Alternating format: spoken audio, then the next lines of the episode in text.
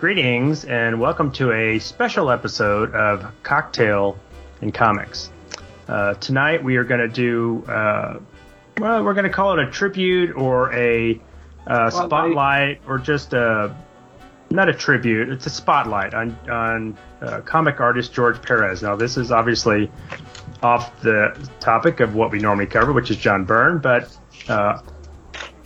this is Brian's idea, so I'm gonna kind of let him fill us in as to why are we getting together on a Friday night to talk about Mr. Perez. Well, I'm pretty sure that anybody that is here for social media or anything that's aware of our show is also aware of what's going on with George Perez. He put out a notification. Was it yesterday or the day before? I believe it was the day before. I think it was Wednesday. Yeah. That he's been diagnosed with third-stage pancreatic cancer. They've given him about between 6 months to a year to live, and that he is not going to seek any type of medical cures in the form of chemo or radiation therapy or anything like that. And just let nature run its course. It's very sad, but at the same time, he just wants to live the rest of his time, whatever that is, with dignity and spend it with his family. Yeah. And you got to respect that, yeah. He recently retired because his vision was going and he had stopped drawing. Is that right? Well, a couple years ago. He had not really done any mainstream work for about 9 years now. His last work for DC or Marvel was in 2013. So 8 years ago. But, I mean, he'd been doing other stuff and commissions and whatnot, but he'd stopped all of that, of course, because of the effects of diabetes that had taken on the system. So, yeah. I think that's what's affecting his vision. That's why he was... Yeah, and I think he just stopped doing the convention circuit, and apparently he's going to do one last thing here. I don't know if he's going to do, like, one show or several shows or what, but... he does want to get out and say goodbye to the fans, and that breaks my heart, Yeah. Yeah. I only got a chance to see him once. Was at New York Comic Con, maybe 5 years ago. He was there when I wasn't there to see him, but I was there because there was a bunch of other people there. But he had a steady line at his table. Yeah, when he was there. He was at a convention here at the Irving Convention Center. Christopher was very young at the time, so I'd have to say it's probably like about maybe 2010 or somewhere in that area, and I have one page of original George Perez art from Teen Titans, I think issue 17, and it's a page spotlighting Dr. Light, and I wanted to get him to sign that with my stuff, but his line was always just so long. And I never could find a time to get over to him to get him to sign it. And also, of course, I had my son, who was very young at the time and rather impatient. And he wanted to meet Stan Lee and other things, and at least he got to do that. And he also got to meet Burt Ward then. I think I've talked about that one before. Oh, yeah. And it was just, the confluence of things just didn't let it happen. Now, as far as... George goes, I've seen him at cons in the past. I've never actually gone up to him and talked to him or anything. And it's the sad thing, because out of all the creators out there, he's one of those that's always approachable and always, has time for the fans. And he's just a gracious and wonderful guy. Everything I've seen, read, heard, whatever, is that he's just one of those great guys that you just like to be in the room with. What about you, John? Yeah. Did you get a chance to meet him? I've never been able to meet him. I don't know if he's ever been at San Diego Comic-Con while I've been there, so I've never had that opportunity. I do have the first 15 or 20 issues of Wonder Woman that. I got from somewhere, and they're signed, so I'm pretty thrilled about that. Nice. But I didn't get to share with him myself how much I've loved his artwork since I was 10 years old. Where did you first see his work? I don't remember where I first saw his work because I got kind of introduced to comic books by some friends of mine when I was at elementary school. I met these kids and they were comic book fans, and suddenly that world opened up to me. But I do remember going to the grocery store, and the very first comic book that I can remember ever buying was Avengers 163, with that glorious cover of Wanda and Vision on the cover, and Ant-Man is growing up while he's punching them, and they're all covered with ants. Oh, wow. Yeah. And that is... if anyone asked me my favorite cover, that would probably be the one, because it's the one that I can remember buying, and it's my first one, and opening that up and that artwork inside is just amazing. Just amazing artwork, yeah. So he is one of the first artists that I know that the name that I recognized. I attached his name to his artwork, and I knew that it would be good. If that makes sense. Yeah, and that was 161, right? That was Avengers 161. Yeah, 161. That is right. Yeah. Golly, well, you got on board a lot earlier than I did. The fact is that I don't think when I was actively started reading comics.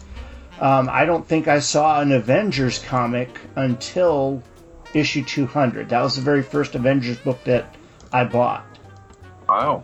And, so I got on board very late. And it was all several books all around the same time. The DC Comics Presents 26...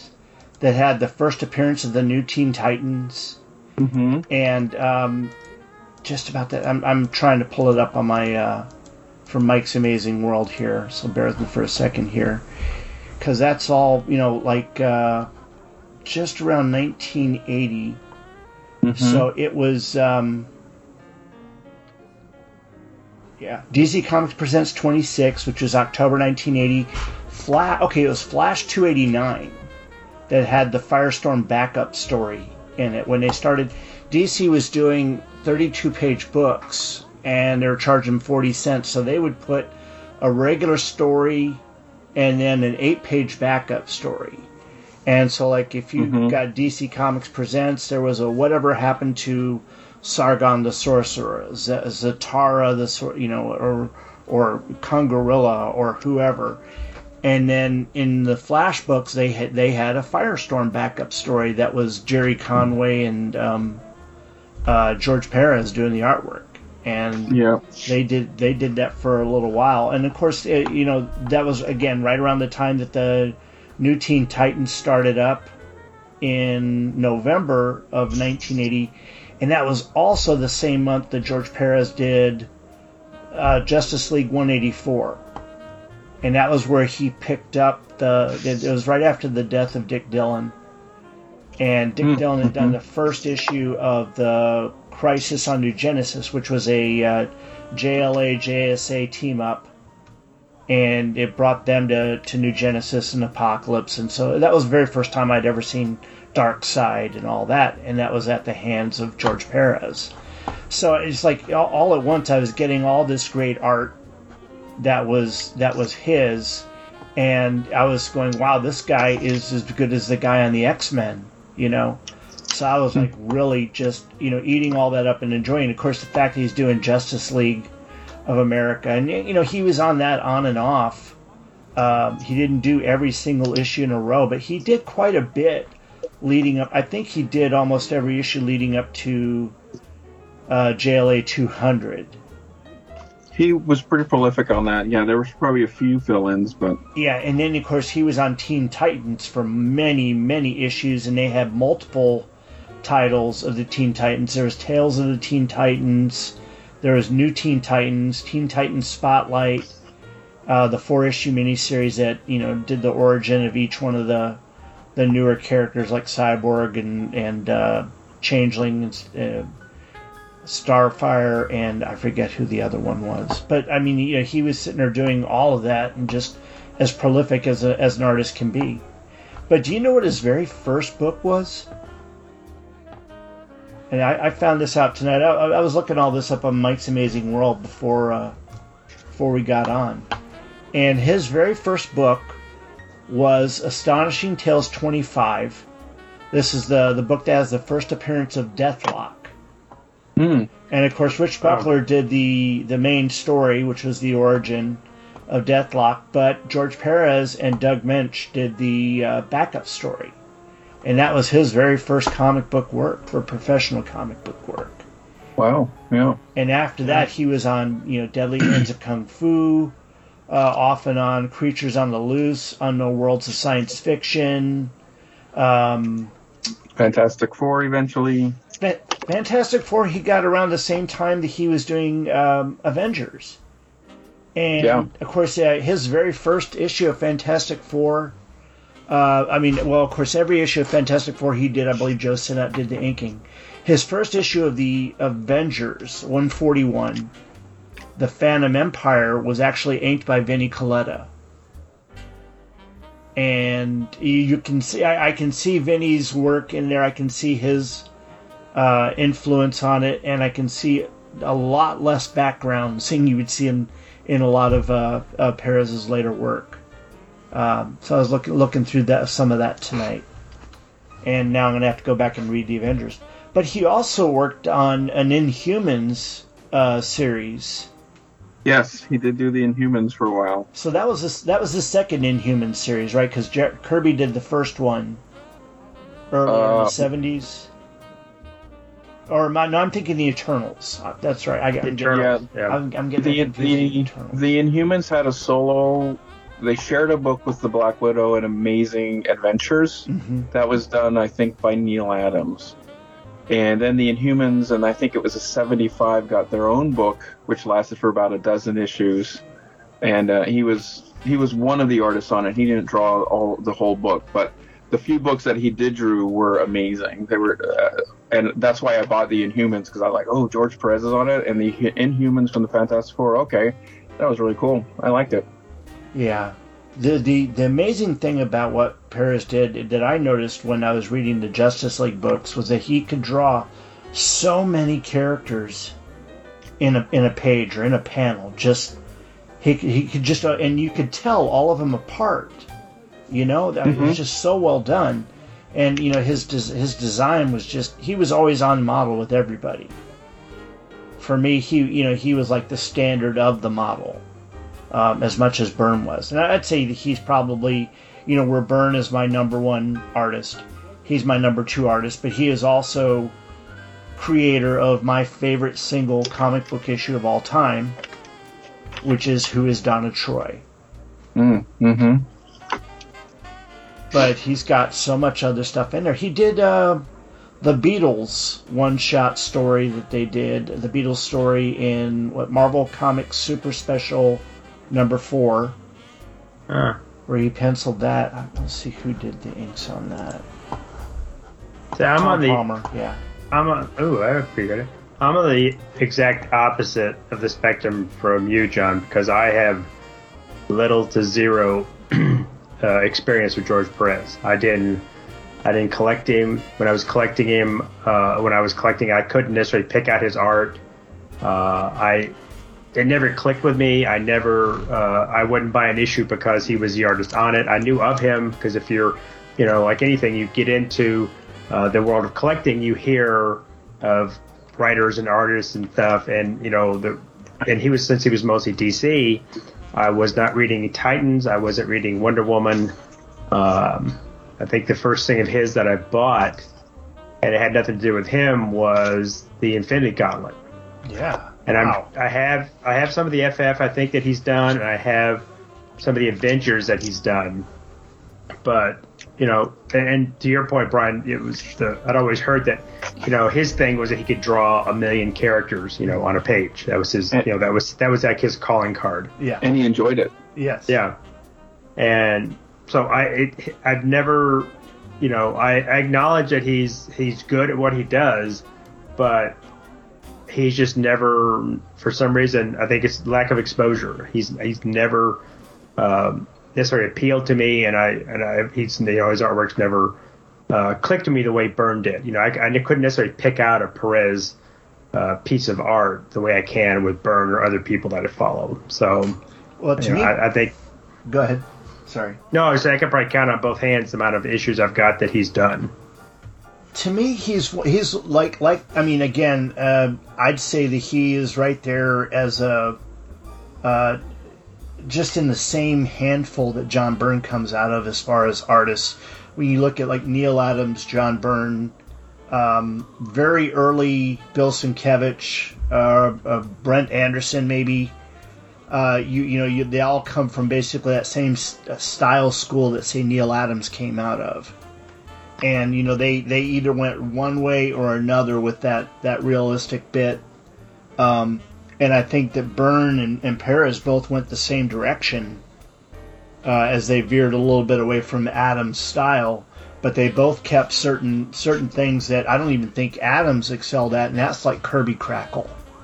Both Byrne and Perez both have amazing Kirby Crackle when they make use of it.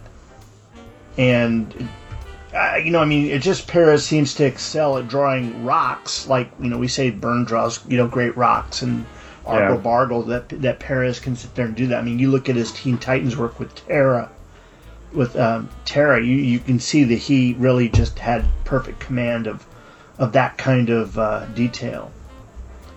And, you know, you saw that he could do the incredibly austere with Wonder Woman. And then with Crisis on Infinite Earths, he could do virtually anything. Mm-hmm. 12 issues. But his artwork. The amazing continuity in that. Just the work that he and Marv Wolfman have been doing since 1980. Just an explosion in 12 issues of amazing. So with me is, and again, it's probably lack of exposure, that his artwork never seemed to have a style to it the way Byrne has. You know, Byrne has a distinct style, and other artists have a distinct style, and Perez, to me, came off as being very detailed and accurate, but there wasn't. I guess, again, it's lack of exposure. I didn't see Perez come through the art. It just looked like a detailed drawn picture to me. So again, because I haven't read or enough of his stuff to really get familiar with his style or his artwork. Yeah, I think if you looked at a lot of the early work that he did with Romeo Tanghal, who was his anchor pretty much all through his Titans run, and then Jerry Ordway did the Crisis on Infinite Earths from at least most of it. Well, who's the Terry Austin to his Byrne? Romeo Tanghal. Romeo Tanghal, definitely. Yeah. Now, Alvey took a turn as his inker on his later work in the Avengers in the late 90s and early 2000s when George and Kurt Busiek did the Heroes Reborn run on the Avengers. And, of course, it is definitely an evolution in his art style, and his art style did continue to evolve, but it still maintained that high level of detail. And, you know, he kept to more smaller frames on the standard page grid. When you look at Byrne's evolution as time went on, you saw that his panels per page kind of shrunk, so you got 4 panels, 6 panels rather than a 9 panel grid or anything like that. And Perez seemed to be able to stay within that particular part of his style all through his career. Yeah, well, I think Byrne was trying to be a little more cinematic maybe, but yeah. Who inked Perez on his JLA Avengers run he did? That 3-part was a 3-part issue. It's a 4-part. A 4-part. Yeah, I'm having to pull that up because right now that is just. I don't recall. It is Richard. No, he did it. He did the all the art himself. He inked it himself. Yep. Okay. Wow, that's why it took so long, because that was a massive undertaking. Yeah. Yeah. Now Tom Smith, who is a great inker, artist and inker himself, did the coloring on it, though. But he's also good at coloring. Now, the interesting thing about it is that, like, each issue was... Like, the first issue is Avengers... JLA Avengers was issue one. Issue 1 and 3. And then issues 2 and 4 were Avengers JLA. So they...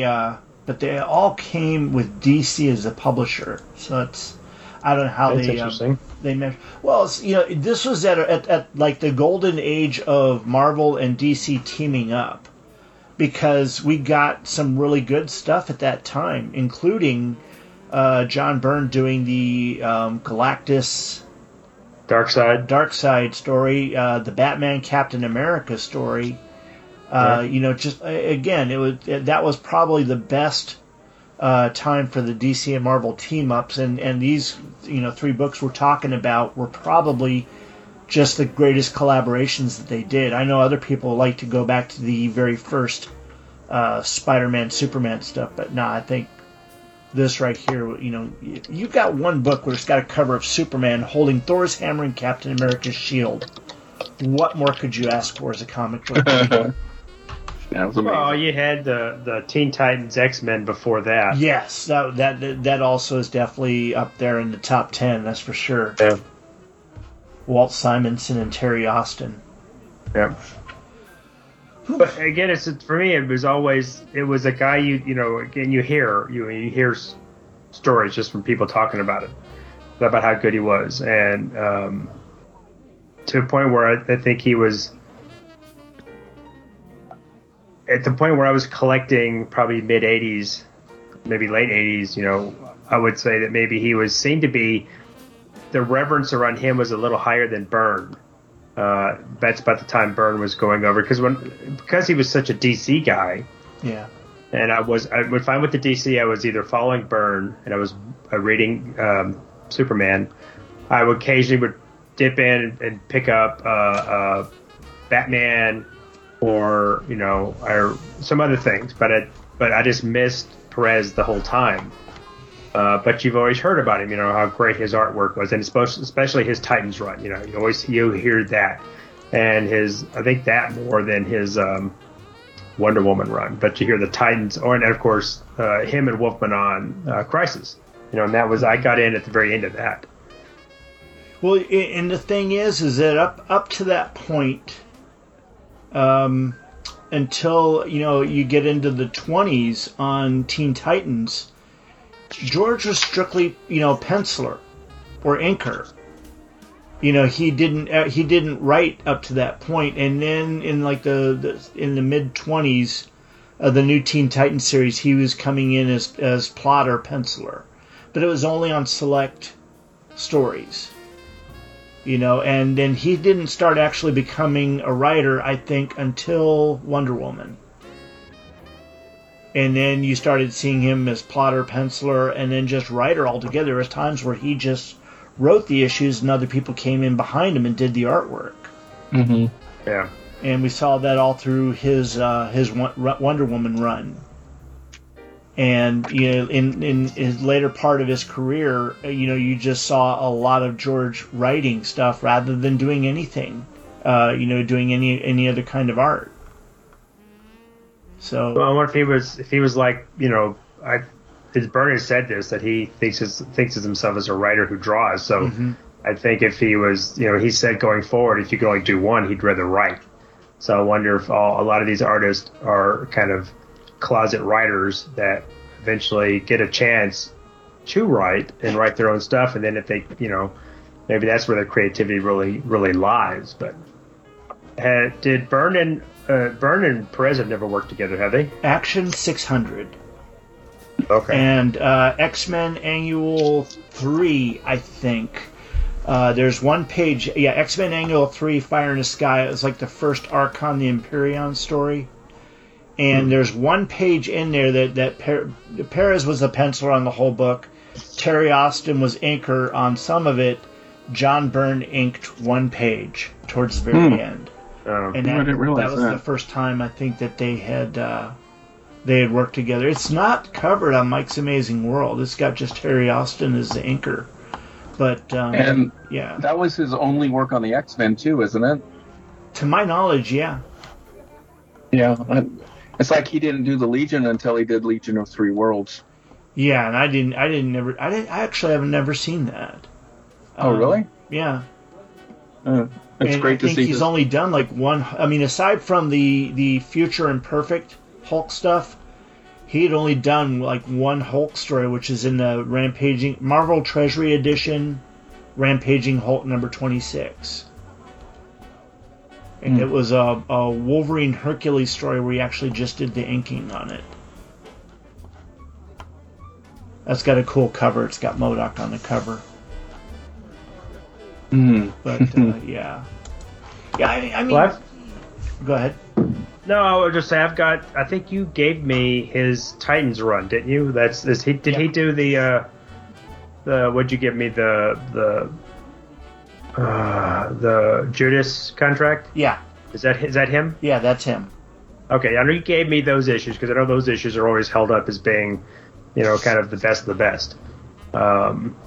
So I kind of need to sit down and read that, and I'm sure I've read some of his other stuff, or looked at his other stuff, but I'm just not, I'm just not familiar with him, and I think I was kind of lucky to see him that time at Comic-Con. I never got his autograph. I saw him because his line was always, he had probably the longest line in the little artist alley they have there at the Javits.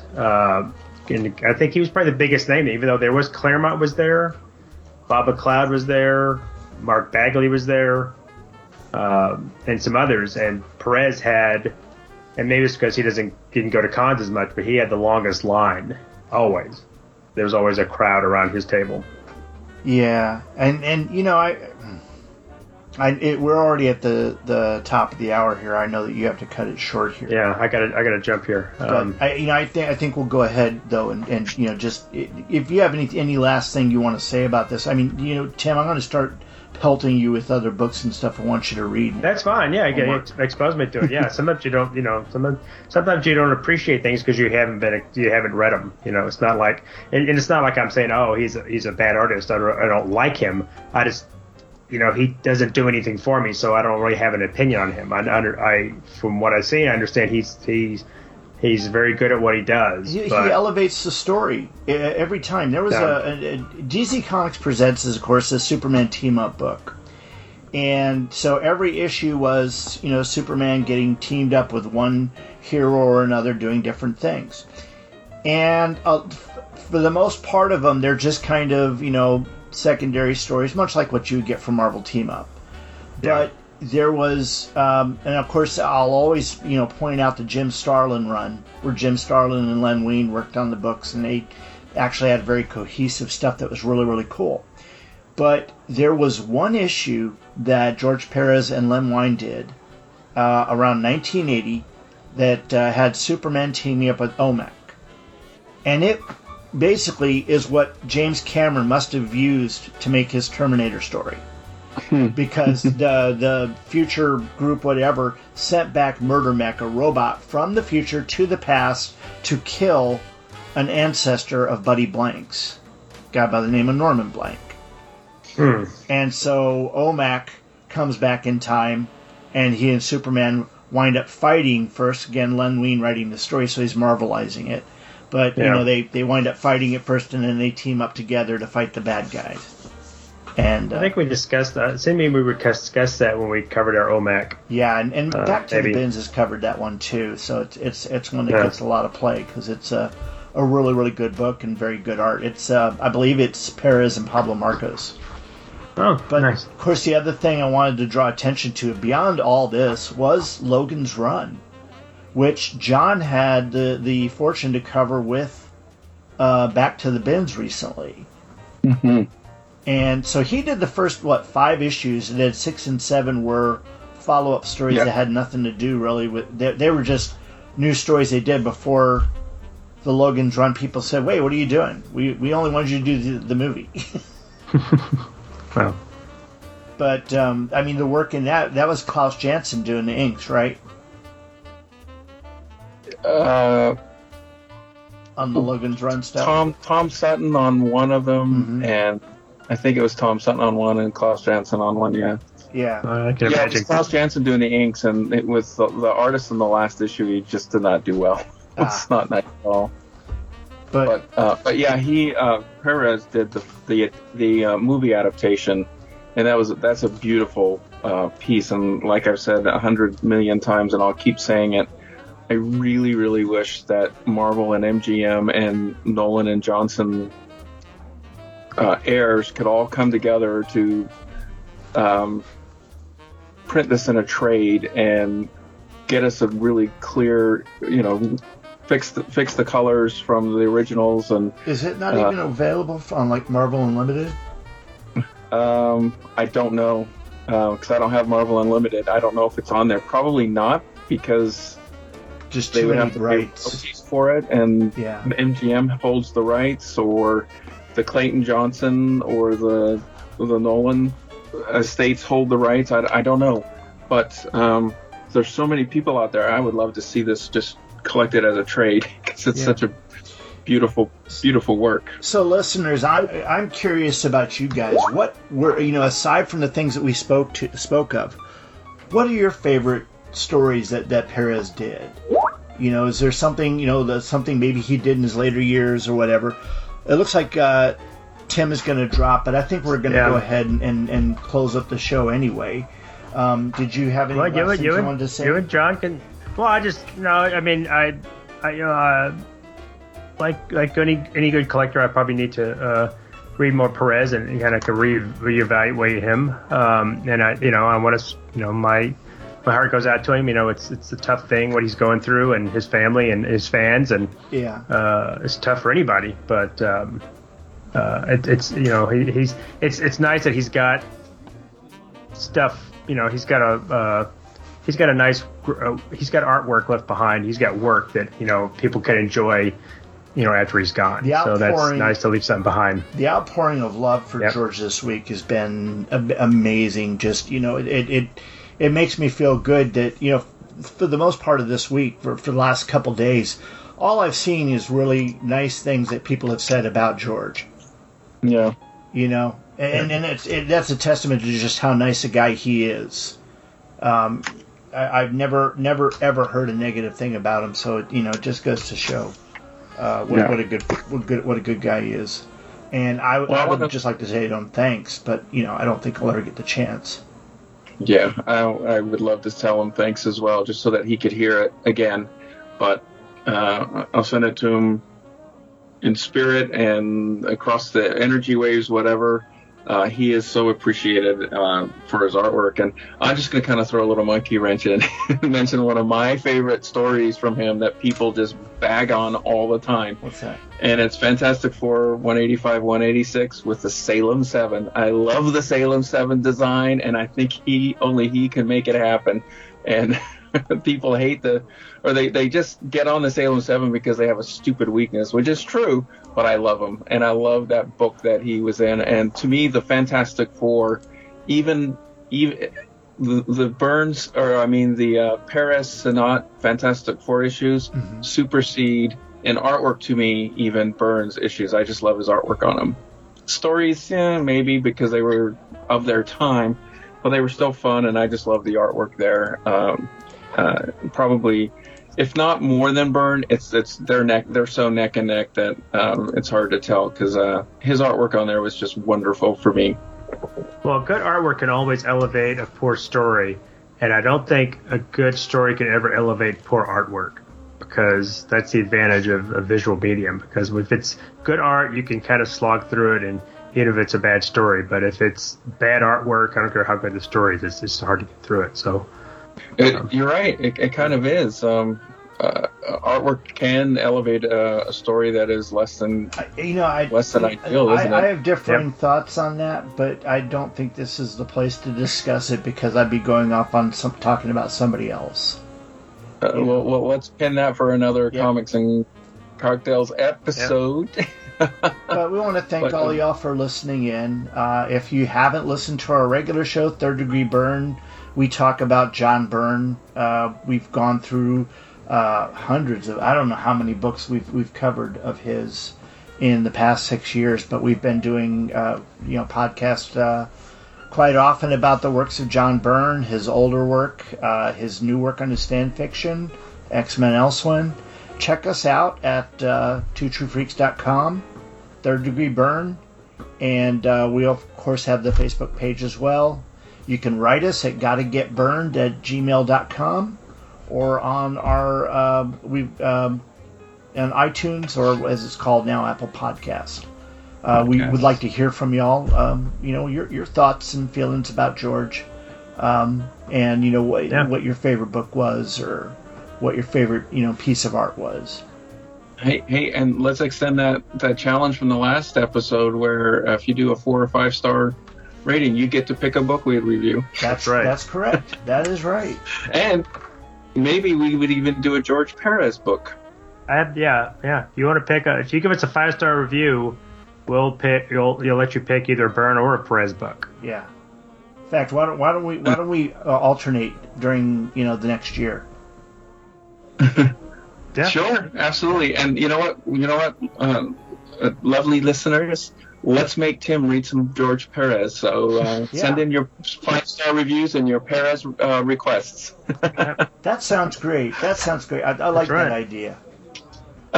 Well, thank you for joining us for Third Degree. And we'll start with the Salem Seven. Okay. Set the bar high. All right. Well, for Third Degree Byrne, I'm Brian Hughes. You've got Tim Elliott here. Say goodnight, Tim. Good night.